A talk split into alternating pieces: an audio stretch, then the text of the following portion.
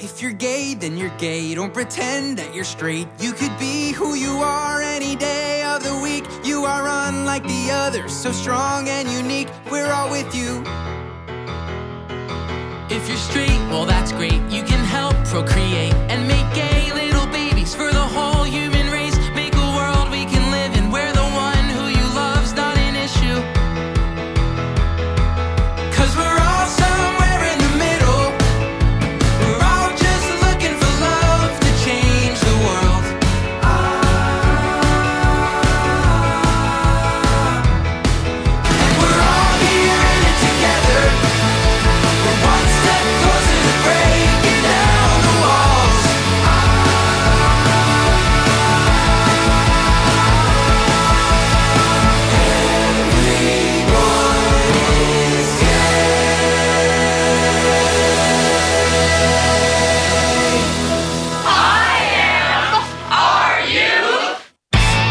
Thanks for tuning in and welcome to the January 5th edition of I Am Are You? The nation's longest running lesbian, gay, bisexual, and transgender radio news magazine. Out front and out loud since 1974, I'm Chris Ann Eastwood. I'm Wenzel Jones. And I'm Steve Pride. Oh my golly gosh, it's already January 5th. This year has gone by so fast. And yet we cannot get far enough away from 2014. I swear, that was the worst year for so many people I know. You know, I think 2014 is ready to get away from everybody as well. I think the year itself did not have a good time. No, But, it was not. but I've been writing dates all day and it's always been 2015. I've not made a mistake once. I'm no feeling good. trouble at all. I say welcome 2015. Did you have a resolution? Not to make any. That's mo- that was mine too, and I'm I know. good. I'm doing so well. I totally stuck to it. Yep, me too. I own Mm, this. Mine was to do an amazing show at KPFK here. Um, well, well, we've all Well, achieved our keep dreams. that or not. And yeah. let me tell you, it is going to be an amazing, amazing show because tonight I'm going to talk to out singer and songwriter, amazing Mary Lambert. I love her. I Am Are You contributor Mary Milton talks to the real life David Di Donovan, the UK label organizer played by Paddy Considine in the film Pride. Oh, I love that movie. It Plus, so we're, we're going to have three lucky listeners are going to get a chance to win a DVD copy of that film. Wait, three listeners are going to win a copy? Three DVD whole copy. listeners? DVDs. I mean, Oh. that's the technology. Oh my oh, for you. goodness. Well, that's so you have to stick to your phones for that. Also, Steve Pride is going to have a gay conversation with the author of Gay Conversations. I am? Yes, you Oh, are. exciting for me. Gay Conversations with God. Straight talk on fanatics, fags, and the God who loves us. I'm fascinated already. I mm-hmm. can't wait to see what I say. But first, the national and international news from this way out. I'm John Dyer V. And I'm Greg Gordon. with News Wrap, a summary of some of the news in or affecting LGBT communities around the world for the three weeks ending January 3rd, 2015. Same gender couples in Scotland began tying the knot at the stroke of midnight on December 31st. The legislation opening civil marriage to them took effect on December 15th, but Scottish marriage laws mandate a 15 day waiting period. Gay and lesbian couples in civil partnerships, however, were able to begin converting them to marriages on December 16th. Civil marriage equality is now the law of the land across Great Britain in England, Scotland, and Wales. In late December, the Irish government scheduled a public referendum on the issue for sometime in May of this year, although a specific date has yet to be announced. 85% of the population identifies as Roman Catholic, but despite the vocal opposition of Irish bishops, as many as three in four people in recent surveys support opening civil marriage to lesbian and gay couples. Northern Ireland's ruling socially conservative Democratic Unionist Party, which has strong political ties to Protestant churches, especially the Free Presbyterian Church of Ulster, has consistently blocked efforts to introduce marriage equality legislation. Same gender couples are also barred from civil marriage in the autonomous UK dependencies of Jersey, Guernsey, and the Isle of Man. Same gender couples in the tiny European nation of Luxembourg began tying the knot on January 1st, the first day they could do so under legislation that passed overwhelmingly in Parliament in mid June 2014. Openly gay Prime Minister Xavier Bettel vowed to open civil marriage to lesbian and gay couples when he took office in late 2013. The bill also extended adoption rights to those couples. The U.S. Supreme Court has already announced that it will review a challenge to the state of Louisiana's ban on civil marriage for lesbian and gay couples on January 9th, which will be the High Court's first conference of 2015. Justices decide during those private meetings which cases, if any, will move forward to oral arguments. Justices could also consider a review of the Sixth U.S. Circuit Court of Appeals decision upholding the bans on civil marriage equality in Kentucky, Michigan, Ohio, and Tennessee on that day or in subsequent conferences later in the month. The Sixth Circuit broke with four previous federal appeals court rulings that had overturned the bans in more than a dozen states.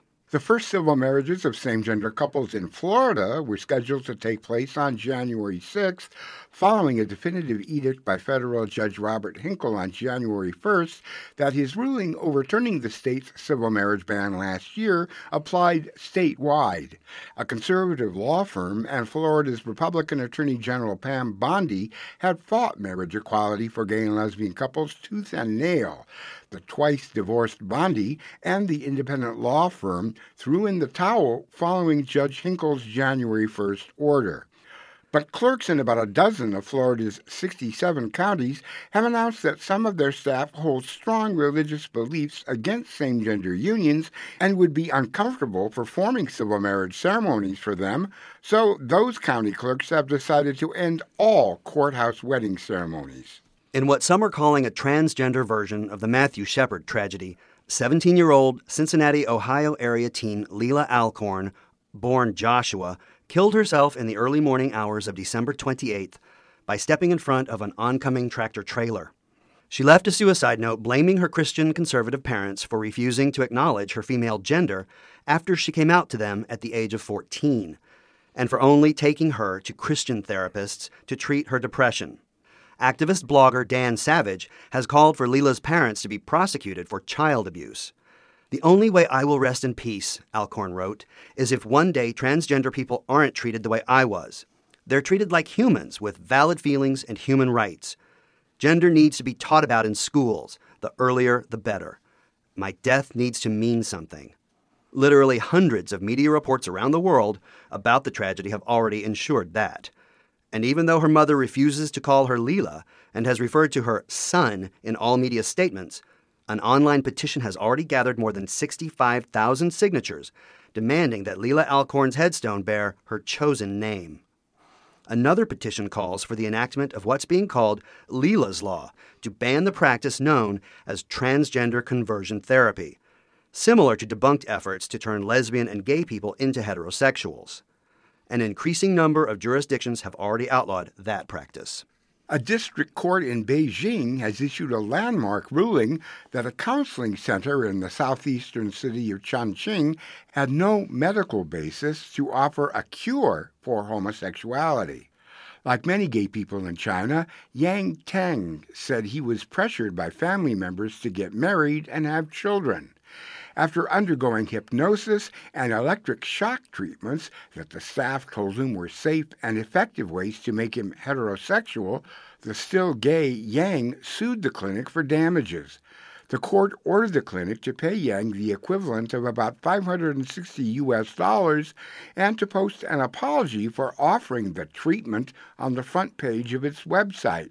The court also ordered an investigation to determine if the clinic holds a valid license to operate. Yang said in a video statement that he wants all parents in China to know that attempts at so called gay conversion are now illegal.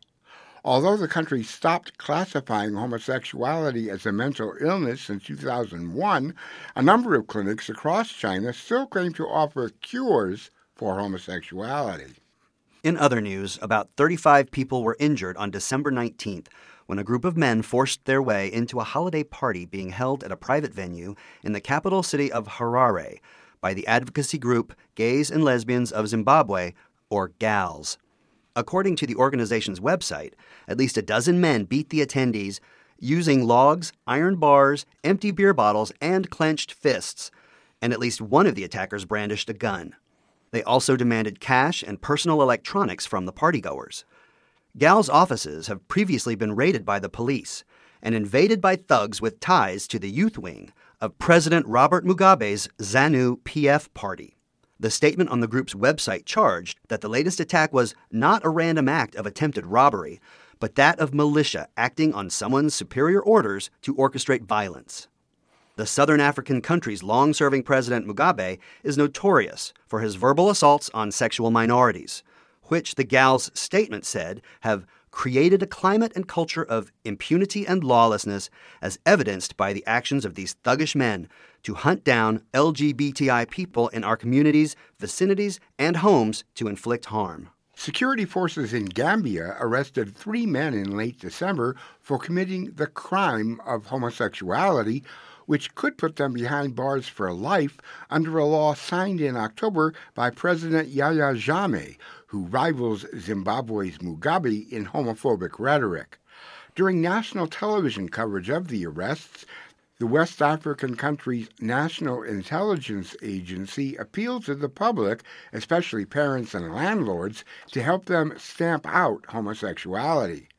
The European Union and the U.S. have reduced financial aid to Gambia since enactment of the draconian anti gay laws, and the mostly Muslim nation has increasingly looked to the Middle East for support. A failed coup attempt at the presidential palace on December 30th, while Jammeh was on a private visit to Dubai, will likely increase the strongman's already tight grip on power. More than two dozen men who were arrested, along with a bathhouse owner, in Cairo in early December for debauchery and perversion appeared in court on December 20th. Debauchery and perversion are the typical charges against gay men in Egypt, which has no specific laws against same gender sex. Many of the accused hid their faces, wept, and begged the court to acquit them. The trial will continue later this month. Egyptian TV journalist Mona Iraqi has been widely condemned by media outlets around the world for allegedly arranging the raid with police officials by promising that she would have cameras rolling for her expose of what she called the biggest den of perversions in the heart of Cairo. But an appeals court has reduced the sentences from three years to one year in jail for each of the eight men who were convicted in November on charges of promoting indecency and inciting debauchery for appearing in a widely viewed YouTube video that was characterized by authorities as the first same gender wedding ceremony in the country. Equality activists blamed the escalating crackdown on sexual minorities in religiously conservative Egypt on recently elected President Abdel Fattah al-Sisi, who seems to be trying to out-Muslim the previous Muslim Brotherhood regime of Mohamed Morsi. But finally, homophobia apparently cost the First United Methodist Church in Alexandria, Indiana, its congregation. Many parishioners walked out in protest in early 2014 after the church's openly gay choir director was fired. Adam Fraley had held that position for almost six years. His partner was well known to the congregation, and Fraley said his sexual orientation had never been an issue until a new pastor took over.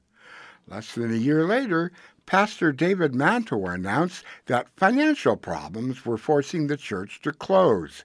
Even though as many as 80% of the congregation had abandoned his church after he fired Fraley, Mantor claimed that the closing was not due to that situation whatsoever. That's News Wrap for the three weeks ending January 3rd, 2015, produced by Steve Pride written by Greg Gordon, and recorded at the studios of KPFK Los Angeles. Follow the news in your area and around the world. An informed community is a strong community. News Wrap from This Way Out is brought to you by you. Help keep us on the air and in your ears at thiswayout.org, where you can also read the text of this newscast. For This Way Out, I'm Greg Gordon. And I'm John Dyer V. You can hear all 30 minutes of the latest This Way Out, including more news wrap on Stitcher Radio on demand, on iTunes, or at thiswayout.org. Also on the program this week, a unique Irish festival matches gay and lesbian singles, and Rainbow Faith inspires a gay Ghanaian activist. That sounds fabulous. Speaking of fabulous guys, I uh, had a wonderful. And we were. I thank you. Well, I'm here. I'm here. Happy New Year, everybody. I had the uh, wonderful, wonderful honor and opportunity to sit down with out singer Mary Lambert. You may have heard her incredible hook on Macklemore and Ryan Lewis's big mega hit One Love. I kind of think that that was their hook. She was the star of that. You know what? I, that's a really great because you know she talks about how it all came about, um, how she got to be on this incredible song, and what a life changing event that has become. Because she is now a touring rock and roll musician. She made her way through Southern California, and I got to sit down with her and find out all about her. I can't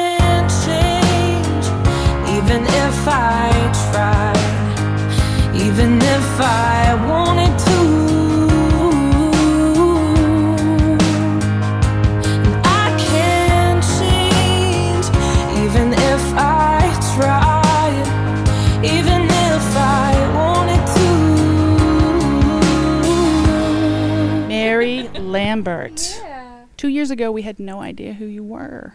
How is that? I don't know. I just graduated college. I got my bachelor's in music. I was in the process of applying to graduate school to be a teacher. But I sort of made this conscious decision. I was like, I want to at least try to be a performer, to make a record. So I made my first little EP. I was in the process of recording it. I was bartending, and then I started working two other jobs. So I was working three jobs. At the time, I had gotten into spoken word, and I was exploring being a Christian and a lesbian, and that I sort of felt at odds in both communities. And people looked at me like I was some sort of contradiction. So I was coming to terms with that in my poetry. It's funny because I I got asked to write a worship song, and I was like, totally, I'm gonna all I'm happy to write a worship song, and I sat down for about two hours and could not. I was like almost wanted to throw up. I was like, this is so contrived. It feels so gross. I do not want to write this song. And equally, I wanted to write a song about gay rights. And I sat down and tried to write this gay rights song. And I was like, this feels so contrived. It doesn't feel me. So when Same Love sort of fell onto my lap uh, by a friend of mine, Hollis Wong-Wear, who sings on White Walls, she suggested me for the song that Macklemore and Ryan had sort of exercised all of their options, and I was very much a last resort. And um, she was like, "You'd be perfect for this song." And I listened to it. I was like, "This is what I've been waiting for. This is the song that sort of explores that dichotomy." And I get to just talk about my point of view.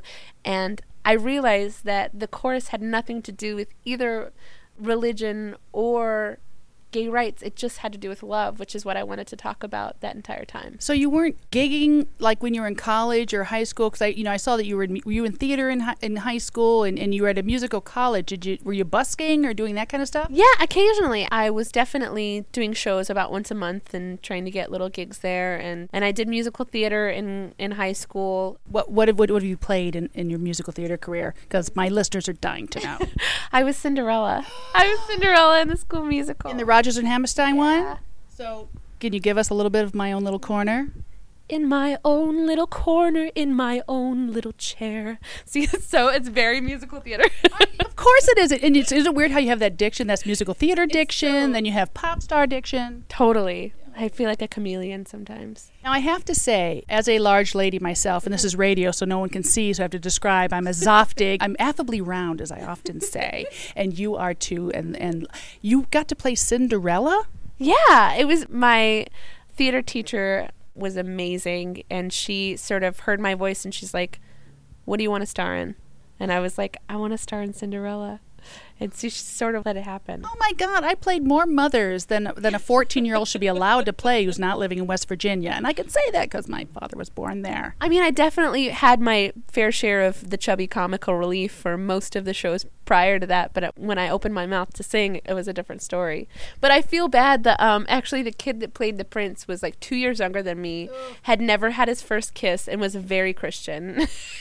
I was like, Your first kiss is on stage with a chubby lesbian. So, how did he do? my friends were like, Mary, you were totally grimacing. I was like, I didn't mean to. I tried to get into it. You know, you got to. Change. Oh, I don't know. You can't change. Now, you are a songwriter. How did your Christian upbringing inform your songwriting? Growing up the Pentecostal church, my first influence of music was worship music, which I think is very passionate. Gospel music is passionate. People are so on fire for what they believe in. So that passion, I think, actually fueled something really important in me and sort of this emotional drive. And then as I left the Pentecostal church and then later the evangelical church, I found that for me, it was much more of a sacred personal experience, and music sort of complemented that transition, I guess. Your Christianity, how has it evolved now? The one thing that I really have taken from leaving organized religion is that I don't have to have my prayer facilitated by someone else. And that for me was a big thing is that I can be in my own counsel with God and have my own belief systems. And there's no amount of judgment in that way. And I still consider myself a Christian. My mom's Episcopalian and my girlfriend's Jewish. And so I get to believe what I want to believe. And I value that. I believe that everyone's journey is their own. Well, you're an out artist and you, you were out right away, no questions asked. You feel pressure from any avenue that you are an out proud artist? I think being gay is inherently political, whether you want it to be or not, and you're constantly going to be on a lens. And because the community, I think, is kind of small, at least in the public eye, you're going to always have sort of people watching your move and, and what what do you say? And for me i'm comfortable in that sense. I, I f- have always felt a bit like a, a leader and and just someone that really speaks their mind. So i think really consciously about what am i putting forward? What intention is going to be out there and so for me i feel comfortable in that sense i think my fan base is incredible i feel really respected and people are really kind to me and I think often are just really supportive of whatever I want to say. And I think the resounding feeling is just vulnerability and love. And with all of that comes social justicey stuff, you know? Speaking of that, your lyrics are incredibly informed by your personal life. You've made that very, very open. And there's a lot of love there. Do you have other inspirations from your lyrics besides your life? No. no, and that's fair. Yeah, I I think actually one of like the harshest criticism I ever got in college was like, you should try writing a song that's not about you. I guess like it's, it's that's the part of the artist ego. But I also like I've been through so much and every year I feel like is so drastically different than the last that I'm constantly processing. And this is like writing is just a way for me to not explode. So so and and I think it, it often resonates with people, and so that's what is propelling for it. Well, the greatest works by songwriters have come from the personal Joni Mitchell Blue, you know, and, and James Taylor and Tracy Chapman. Those are, those are your influences and so forth, which are mine too, which is awesome. your lyrics really give voice to vulnerable situations. Particularly, I'm listening today to Secrets. Secrets is quite a song. Thank you. I wanted to write an empowerment song. I think that they're really popular right now, and I, I love that there's this wave. I love Colbie Caillat's Try and Meghan Trainor's all about that bass.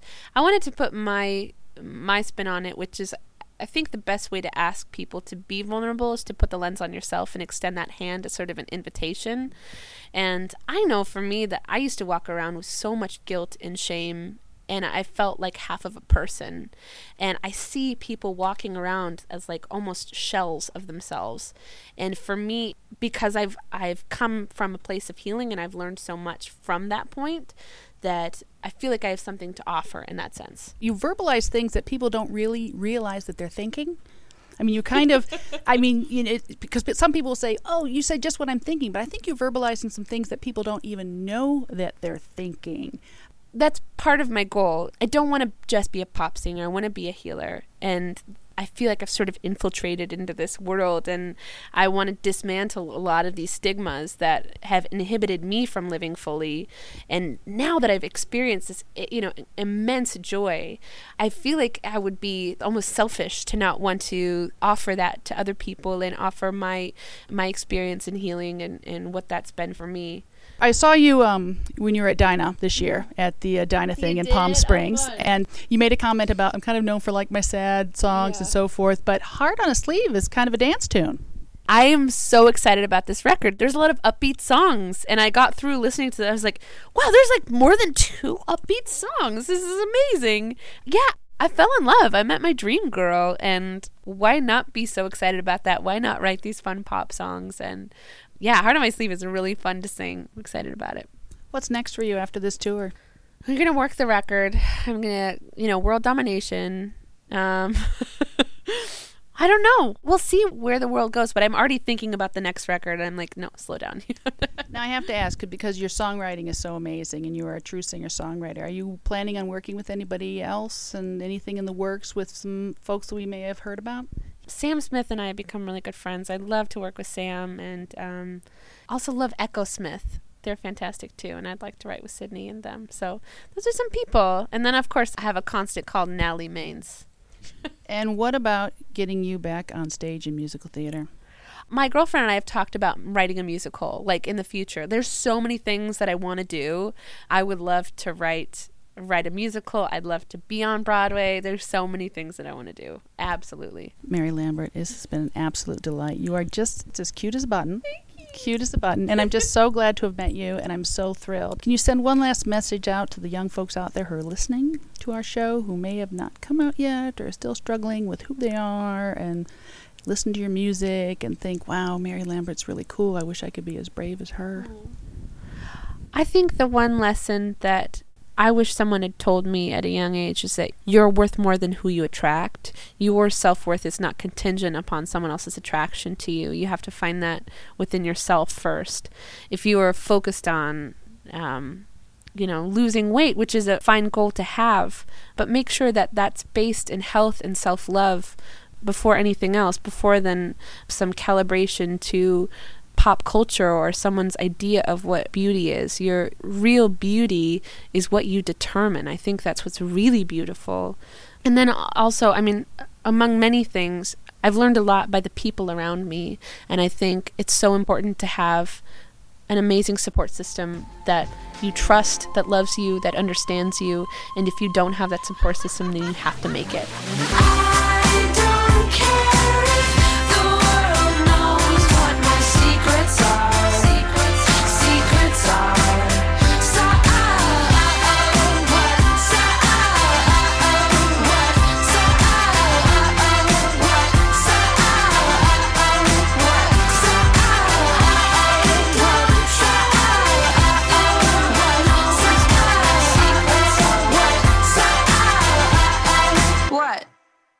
Mary Lambert was a wonderful interview. You can find out more about her at her website, Mary Lambert's Sings, MaryLambertSings.com. I think she's going back out on the road in February. Album is in stores. Uh, Heart on my sleeve, and uh, the concert was amazing, guys. Really, I'm, really good. I'm always so glad when we have musical people on the show because I'm so ignorant when it comes to music, pop music, genre music, anything. So it's always so fun to hear about these people in their lives and how they got there. Yeah, it's it was just like you know she was she was doing this kind of stuff and, and gets thrown into this thing, but she writes her own stuff. And the concert was great. It was in Thousand Oaks, California, which in the, in their kind of performance art, um, really fabulous. great big one? The, it's yeah, the Great Big Performing Arts Center. but Fred I mean? Yeah, the Fred Kavli. uh, but of course, it is you know Thousand Oaks is not that large of a city, but. Yeah. Um, you know, a lot of the docents there are senior citizens, a lot of old folks, and you know, of, I mean, there was a lot of lesbians at this concert, and a lot of young gay boys, a lot of piercings, a lot of tats, and I don't think they knew what to do with the crowd because normally they get like Yeah. Jack Jones and you know South Pacific, so it was fun to watch that too. Well, it was fun that you tracked Mary Lambert down, but still to come, the Mm. real life union organizer portrayed in the hit UK film Pride. Just surprisingly not about Steve Pride. uh, no, was it's That's not. so crazy. I assumed it was. No, but there is a chance for this movie Pride. You can win your own DVD copy of this. How That'd be many cool. how many people are going to get that chance? You know, three people are going to get that chance. I'm looking for my next piece of But, paper. but, but they cannot go away because that's coming up after the break. Yes. We'll be right back. Homer's Phobia, coming up now on the Rainbow Minute. It was 1997 when the animated television series The Simpsons tackled the gay issue in the episode Homer's Phobia. Here, Homer Simpson is worried that the new family friend's influence might make his son Bart gay. Filmmaker John Waters guest starred as the voice of the Simpsons' gay friend named John, with the animated character largely based on Waters' own appearance. Waters jumped at the chance to be on the show, stating that if Elizabeth Taylor could do it, so could he. Taylor's voice was heard on two episodes in season 4. Ultimately, the episode won an Emmy for Outstanding Animated Program in 1997. Gay and Lesbian Alliance Against Defamation, or GLAAD, called it a shining example of how to bring intelligent, fair, and funny representations of our community onto television. The Rainbow Minute is produced by Jed Proctor and Brian Burns at WRIR in Richmond, Virginia, and read by volunteers like me, George A. Ruther. Hi, this is Sam Harris, singer, actor, author, husband, dad. I'm so many things. I'm about to explode. Listen to IMRU Radio Magazine every Monday night from 7 to 8 p.m. on KPFK. 90.7 FM Los Angeles, 98.7 Santa Barbara, 93.7 San Diego, 99.5 Ridgecrest China Lake, or streaming online at kpfk.org.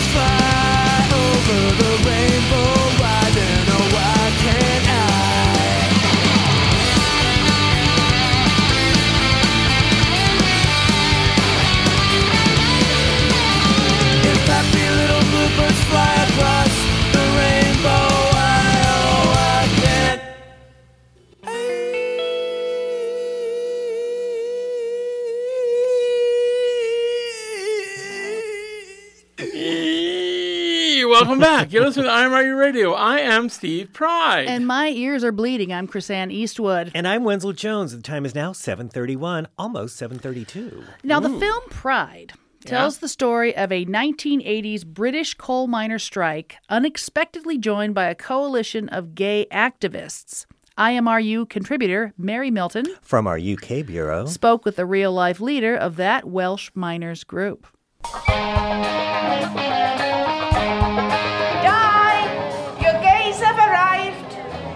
Welcome, come on in, everybody. Great to see you again. Thank you very much for having us. Now, I'm hoping you can clear something up for me about lesbians. Not now, Gwen. It's something I was told in the covered market, and to be honest with you, it did surprise me. Let now, get settled in first, shall we? That's from Pride, a new film set during the miners' strike of the 1980s. Dai is based on a real person, David Donovan, and he also happens, now, to be my union official. This is a bit weird for me because I actually feel like, as I know you a bit already and I count you as a friend, Yeah. I knew you had a kind of previous life as, as a miner, and suddenly I'm seeing a bit of your life upon the screen. Well, I, th- I think you say it's weird for you. It's uh, it's the same for me, frankly, because to think that somebody would contact you and discuss, you know, incidents from your past thirty years ago or then now uh, were merited, if you like, uh, portrayal on a screen, and uh, to go further than that, to actually uh, retain your identity on the screen. I mean, it is really unusual. Uh, I think when when you look back on those events, it's easy enough, I think, to think of them as almost history now. Uh, but I think the the message in the film is uh, is as valid today as as the the reason the incidents came into being thirty years ago. What was going on for you and your community at yeah. that time? Where were you? Well, we were talking about the miners' strike in 82 and 85. The industrial landscape of South Wales, in particular, uh, was very bleak. I think it's all too easy to forget the attack on society that was going on at that time by Thatcher and the Conservative government. Uh, it was a deconstruction of major trades unions up and down the country. It was an attack on individuals, whether you were identified as a trades unionist or whether you were identified by the colour of your skin or indeed your sexuality. Uh, I think it's all too easy to forget how how terrible those times were when we look at society today. So uh, there you are. You're part of a relatively small mining community in South Wales, and lesbians and gays support the miners. Suddenly, sort of crashed into your life. How did, mm-hmm. how did that happen? Quite simply, really, that I was asked to pick up a cheque that came from lesbians and gays in London, and would I go and pick the cheque up? And I unhesitatingly said, Yes, of course I will, because I believe that for me the strike was political. It always was, and it was about a much wider uh, defence than the defence of an immediate colliery or community in the coalfields. I have to say, one of the extraordinary scenes is you're meeting the group in London and you're portrayed as saying, I, I don't think I've met any gay people before. is, is that a slight embroidering of the truth? Yes, it is really. But I mean, the producers were always very, very careful to say that, look, this isn't a documentary, uh, almost to reassure us that it wouldn't be a documentary, that there was some uh, dramatic license to be taken. Uh, and I think that's fair enough. There's also um, a scene where you're seen giving a speech in a gay club. I'm going to invite somebody onto the stage now who wants to talk to you, and I want you to listen to him. He comes from the Dulais Valley in South Wales, and he, um, well, he's a striking miner, and he has something he wants to say to you. I've had a, I've had a lot of new experiences during the strike speed in public, standing on a picket line, and now I'm in a, a gay bar. Well, if you don't like it, you can go home. As a matter of fact, I do like it.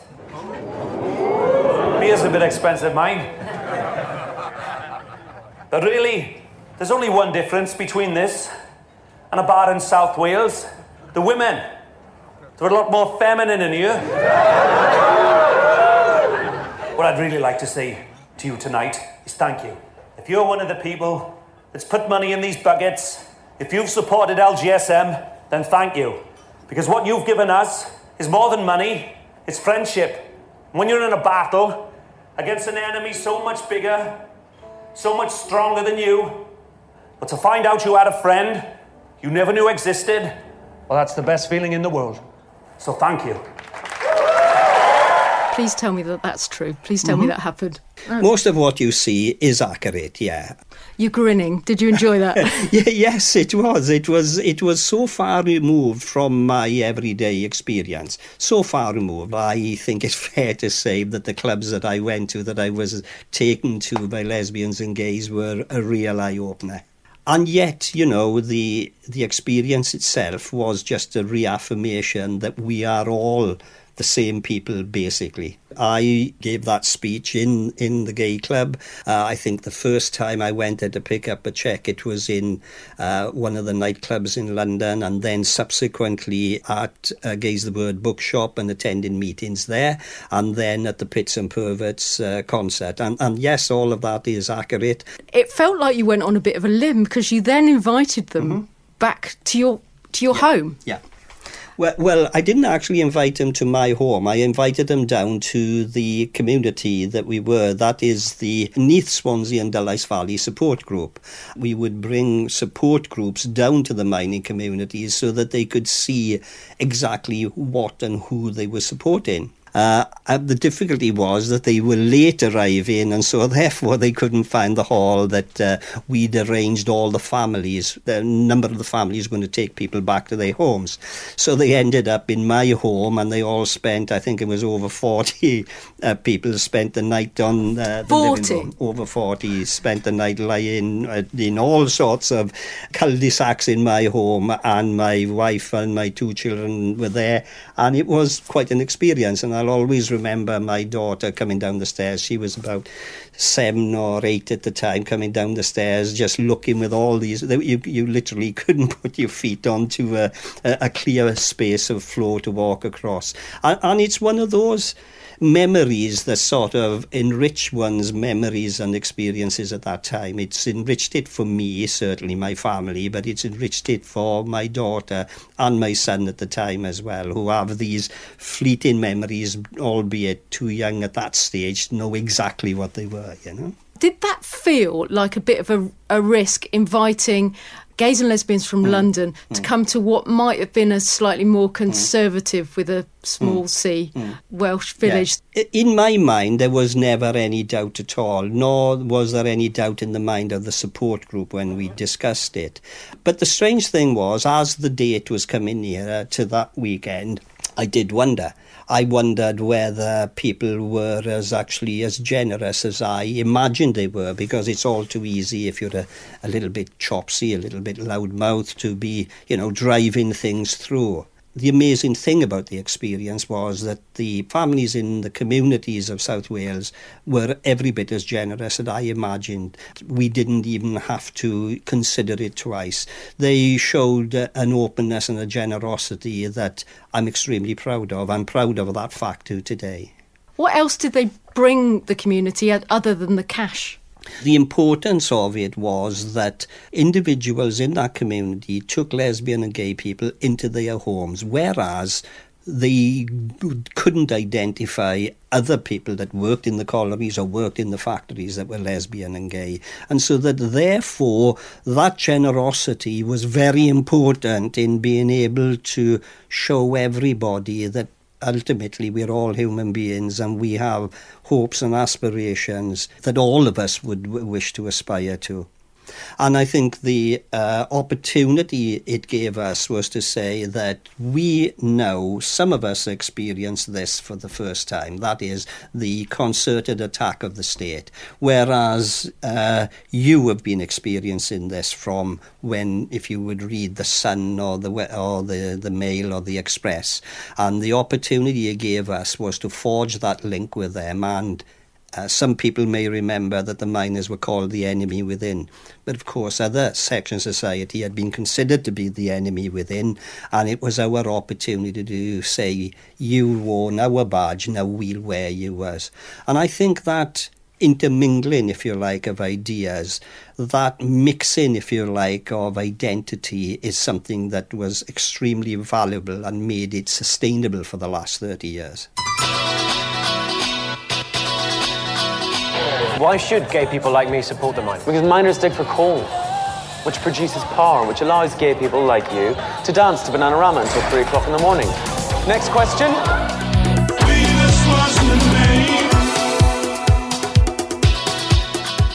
Let me move on to the kind of the experience of your life is in a film. What does that do to you when you watch it? Well, it is, it is unusual. I mean, I think I spent the first few minutes like, well, I don't know what it would be typical, but I I, uh, I was looking for the character that was playing me, and I found myself thinking, oh well, I didn't wear my hair like that, or I didn't dress like that, and then. But that only lasted a few minutes because, in fairness, I think Paddy Considine, who acts as me, I met him for about an hour he, he certainly took on my spirit and he took on my character, if you like. And one of my children said as much. And to see that portrayed, it came through to me as well that maybe he wasn't as decisive as I would like to think I was. Uh, maybe he wasn't, but what he captured of me was, if you like, that that sincerity about the desire to see people under attack, to work together, to support to each other, to support each other. I don't want to ruin the film, mm-hmm. but it's got the most amazing ending. There were several times during the movie where I, I was in tears mm-hmm. from just remembering what the 80s were mm-hmm. like. It was so real and also it, it felt close to me because I know you. But the ending of that movie, when what happens happens, what did that feel like in real life? I found myself the same as you, feeling the same about some of the memories being portrayed there. Frankly, it felt like a justification. It felt like a confirmation of that desire for two communities to hold hands and to help each other. It was about the desire and the t- that no people should feel alone and that when you make those links that those links are sustained and that simply because the pressure had gone off the miners because unfortunately we lost that big battle it didn't mean to say that those links that were forged in adversity would fall as well Has it changed you and, and did it change the community? Are those things still there? They they definitely still there because many of the individuals that were involved on both sides, some some regrettably have have died since the uh, since the events portrayed, and some of the key players that that are portrayed in the film have have died uh, sadly. But the friendships that were forged then are still there. The memories of what was forged then are still there, and I would argue that what was built within the lesbian and gay community, that is, that it would take its place amongst mainstream political uh, dialogue in the United Kingdom is definitely there. Anybody that uh, fails to be convinced of that only has to look at the timeline of politics for lesbian and gay community in the early 80s and see where it is today. It is part of mainstream society, part of mainstream politics today. Thank you, David. Who hates the miners? Thatcher? Who else? The police, the public, and the tabloid press. It sounds familiar. Surely, But the only problem we've got that they haven't is Mary Whitehouse, and that can only be a matter of time. I'm home. I'm gay. And I'm Welsh. That's right!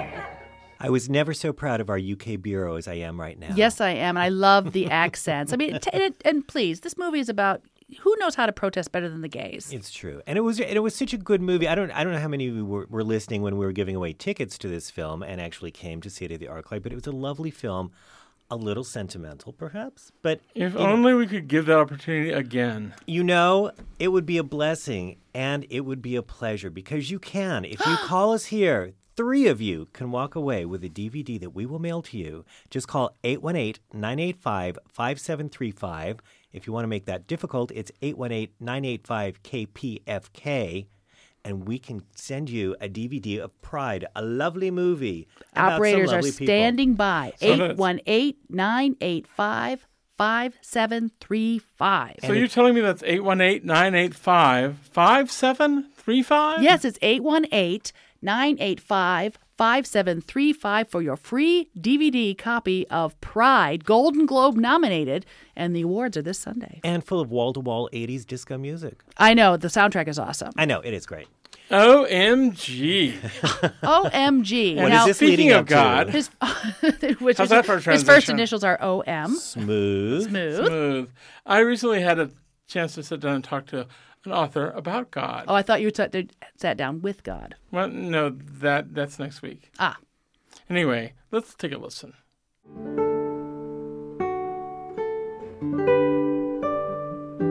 James Alexander Langteaux attended the Pat Robertson founded Regent University in Virginia, and after graduation was hired as a producer on the 700 Club.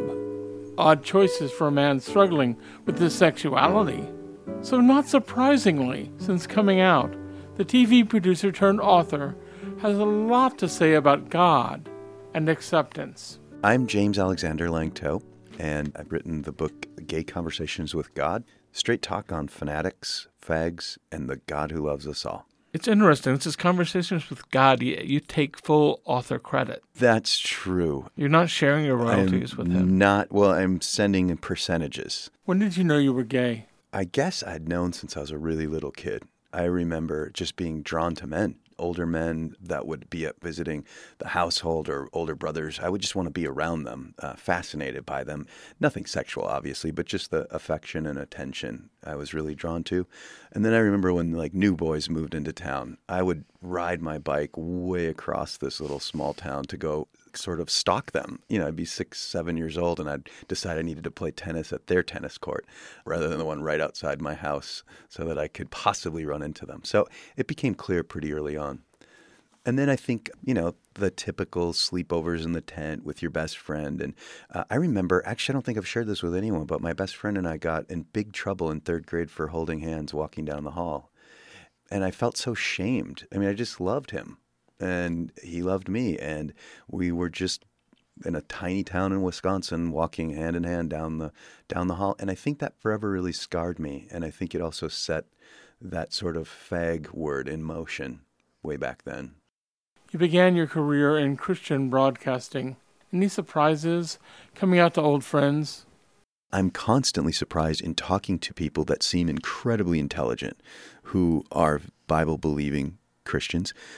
The minute you start to speak logically about the fact that, you know, one of my chapters in this book is about the Peter vision, where Peter has a vision where what was once called abominable is no longer. God said, What I've called clean, let no man call unclean.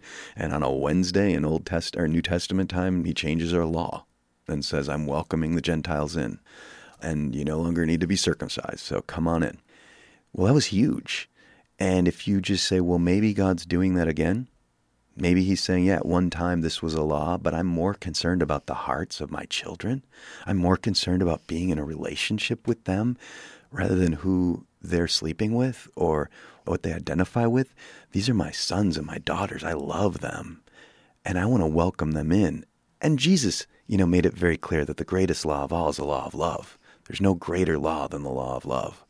So the lesser law always bows to the greater law of love. And his love for his gay kids is so rich that I believe he's changing that old, old law when the world needed to be populated. And, you know, there are 40 Jews bumbling around the planet. You don't want boys boinking boys, you need more Jews. Nowadays, we've got a lot of people. So it may be okay and you start to have that conversation with somebody and it, they go blank their eyes get glazed over and they can't hear it even though there's a scriptural uh, precedent well 2000 years ago we were not the only abomination it was a very different time. Everything was about procreating and survival making sure you didn't die. And so many of those laws are good. There was a basis for not eating pork. There was trichinosis and a lot of things. But I think if you're going to choose one law and say homosexuals be damned, what about the ones right next to it that say if your teenage son is rebellious, take him outside the city gates and stone him to death? We'd have no teenagers. You can't cherry pick which laws that you want to abide by. Jesus said, You either obey all the laws or you let me fulfill the law. And it's that simple. You've written three books with God in the title. God.com, Extreme Intimacy with an Interactive God, God.net, The Journey Beyond Belief, and this one, Gay Conversations with God, Straight Talk on Fanatics, Fags, and the God Who Loves Us All. I'm guessing you're a Christian.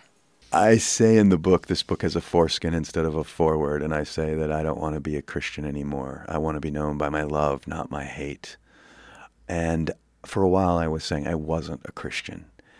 But now I realize I am a total believer in Jesus who laid his life down and took a beating and was bloodied by the ignorance of religious men.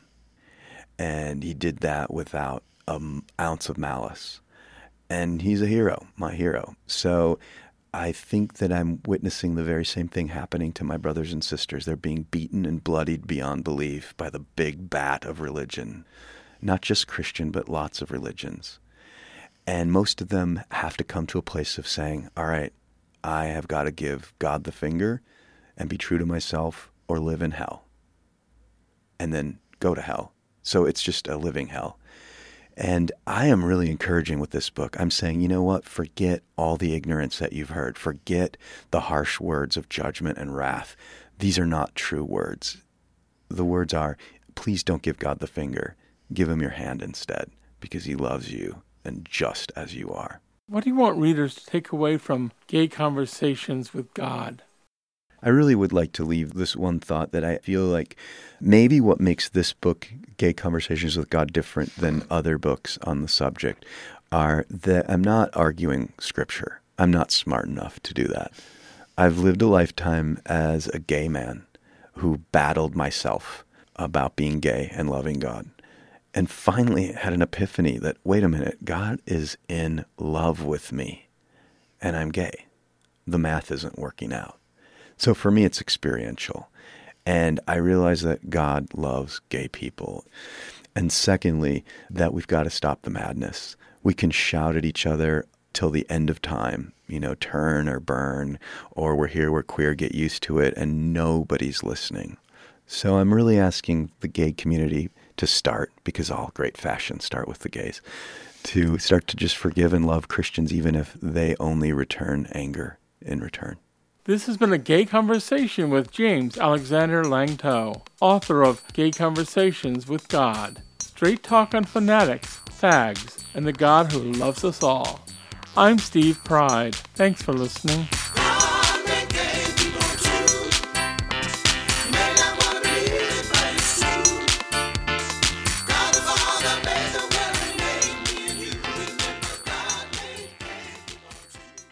Hallelujah, amen. And we're back. yes, we are. Steve, that was really interesting. Um, do you believe that he talks to God? I believe that he talks. I don't know if he talks back. That's really between him and his maker. Well, you know what? I think God is pretty darn excited if you do believe in a God because guess what? You can get married now in Florida if you are gay. Yay! You worked that in. I was wondering how you were going to get that. I got it in there, gosh darn it. For some reason, it's like Utah. I'm just so pleased. Wenzel and I went to school in Florida. We did. Now you can get married down there if you want to. Disney gay weddings. I think it's going to be a Oh, that'll be huge, nice. huge will seller. I'd, not I'd love in. to be in the Cinderella coach. Yes, wouldn't that be fun? That you would could go back because you were once the prince. Uh, of course, we are He all was wondering. Prince Charming. He was Prince Charming. We all want to know, So of course, many what years is ago. Anita Bryant thinking right now? Oh, I hope somebody interviews her and it goes viral. Oh my Wouldn't my. that be something? Well, boys and girls, mums and dads, that's the end of our ride. Mm. Gather your personal courage, take Tim Politicos by the hand, and exit to the far, far left of the tram's forward motion. Thanks to Michelle Marie Gilkison, coordinating producer Steve Pride, our Rainbow Minute producers Judd Proctor and Brian Burns. If you have comments or story suggestions, tweet us or follow us on Facebook at IMRU Radio or contact us directly via email at imruradio at imruradio.org. And we close tonight with Same Love from Macklemore and Ryan Lewis with my fabulous new pal, Mary Lambert. Good night. Good night. Bye.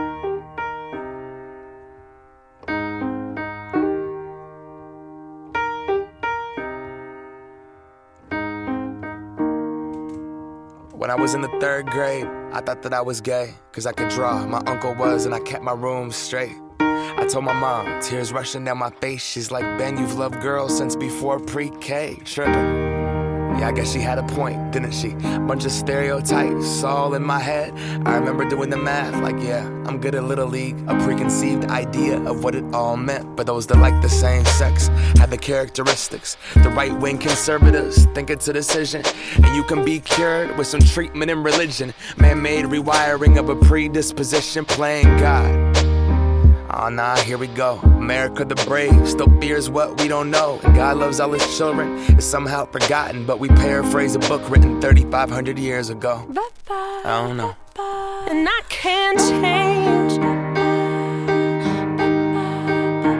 Even if I tried, even if I wanted to.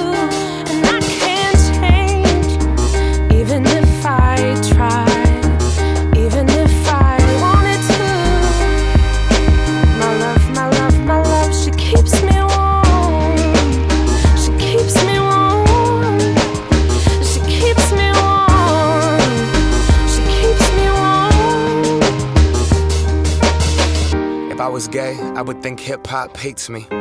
Have you read the YouTube comments lately? Man, that's gay. Gets dropped on the daily. We become so numb to what we're saying. A culture founded from oppression. Yeah, we don't have acceptance for 'em. Call each other faggots behind the keys of a message board. A word rooted in hate, yet our genre still ignores it. Gay is synonymous with the lesser. It's the same hate that's caused wars from religion, gender to skin color, the complexion of your pigment. The same fight that led people to walkouts and sit ins. It's human rights for everybody. There is no difference. Live on and be yourself.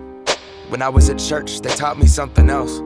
If you preach hate at the service, those words aren't anointed. That holy water that you soak in has been poisoned when everyone else is more comfortable remaining voiceless rather than fighting for humans that have had their rights stolen. I might not be the same, but that's not important. No freedom till we're equal.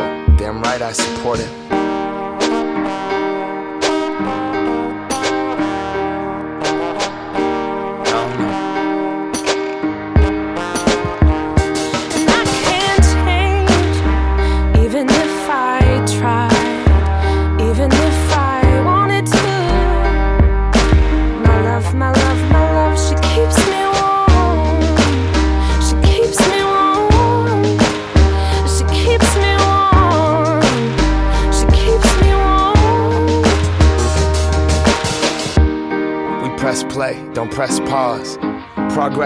On with the veil over our eyes. We turn our back on the cause till the day that my uncles can be united by law. When kids aren't walking around the hallway, plagued by pain in their heart. A world so hateful, some would rather die than be who they are. And a certificate on paper isn't gonna solve it all, but it's a damn good place to start. No law is gonna change us. We have to change us. Whatever God you believe in, we come from the same one. Strip away the fear, underneath it's all the same love. About time that we raised up. Sense